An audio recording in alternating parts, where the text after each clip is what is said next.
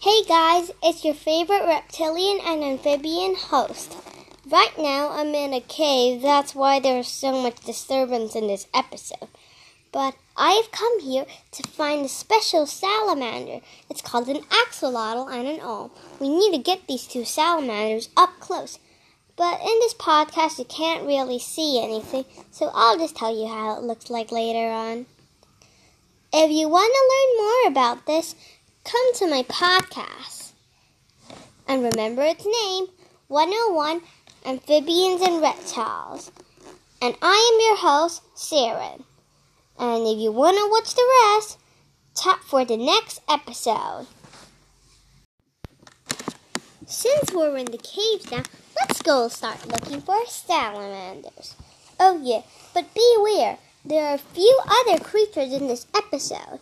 I might be talking about fish later, perhaps, because I've heard about special fish called cave mollies. Do you know about mollies? Many people like to keep them as pets, and these specific cave mollies have learned to breathe in sulfur water. Sulfur is really poisonous. I can't believe my eyes. They're literally breathing poisonous water. Cool. So let's move on. We came to a little stream in the middle of the cave. And I came around to look for some fish. And I found this super cool fish. Instead of a cave molly, it has red gills that are sticking out. And it can literally climb sticky, slimy algae living walls. Algae is a kind of green water plant. And they can literally climb straight up vertical places, which means they can climb straight up. So that means if you have a closet that's going straight up, they can definitely climb over it. Isn't that cool? Let's move on our search for little axolotls and olms. Hey guys, come look here. I found a Californian cave salamander. Normally they're just called cave salamanders, but I like to call them a Californian because of this really nice newt that I like. It's called the Californian Newt. But anyway, let's not talk about that for now. We'll talk about that in our next episode. But in this specific salamander only lives in these caves. Isn't that cool? And they can be found nowhere else in the world. Since we're right now almost to the sanctum of the axolotls and salamanders that are very special, though. I like the olms the most because they're so long. But anyway, let's go there now. La la la la la la.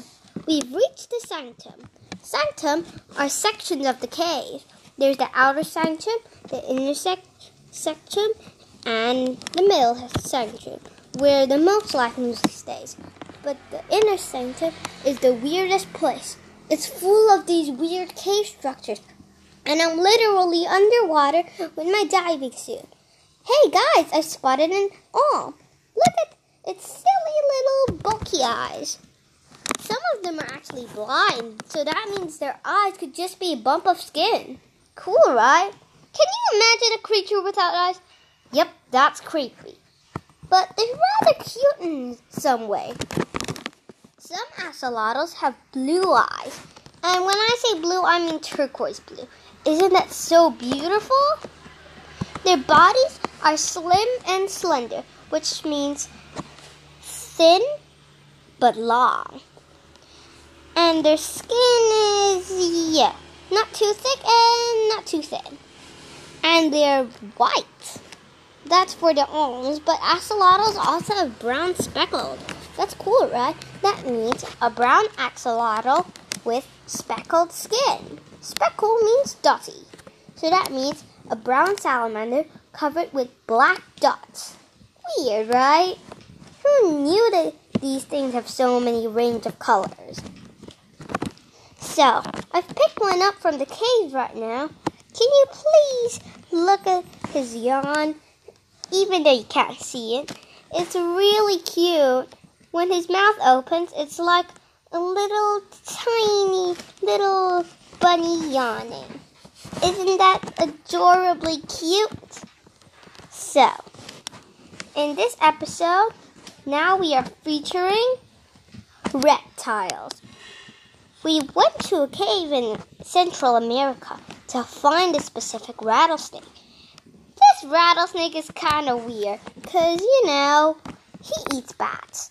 The truth is, I'm not from America, even though I speak English. I'm from Australia, but my family root doesn't start there. It starts from Asia. So, let's move on to these weird cave reptiles. Hey guys, I better duck.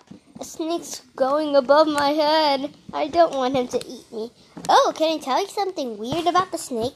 Even though it has eyes, it doesn't mean it sees like we do. He cannot sense light. Instead, he senses heat. If something is red in front of him, that means it's a living thing. But if not, he thinks it's just part of the cave. So, if your body temperature is cold, he might actually not see you at all. Cool, right? Have you ever heard of a snake that cannot see properly? Yeah, that's weird too. Hey, he just caught a bat, guys. And I think that's just a normal cave bat. Oh, that one just got separated from the rest of the bats. That's why. When bats come together, they are safer than when they're by themselves. That's why I can see a large swarm of bats there running away from a few eagles and hawks. Because eagles and hawks that live in this place really like to eat them. They think they're delicious. Anyway, this is the end of this episode. Bye-bye! It's the end of my episode. So if you want to stay in touch, get into my podcast called 101 Amphibians and Reptiles and go to the link, or you can subscribe to my channel, or you can just say my podcast, and you can continue watching my vast array of animal, which specifically in this case, reptilian and amphibian wildlife specialists. Bye-bye! And please keep watching my podcast. I really like you guys. Bye-bye for every of my followers.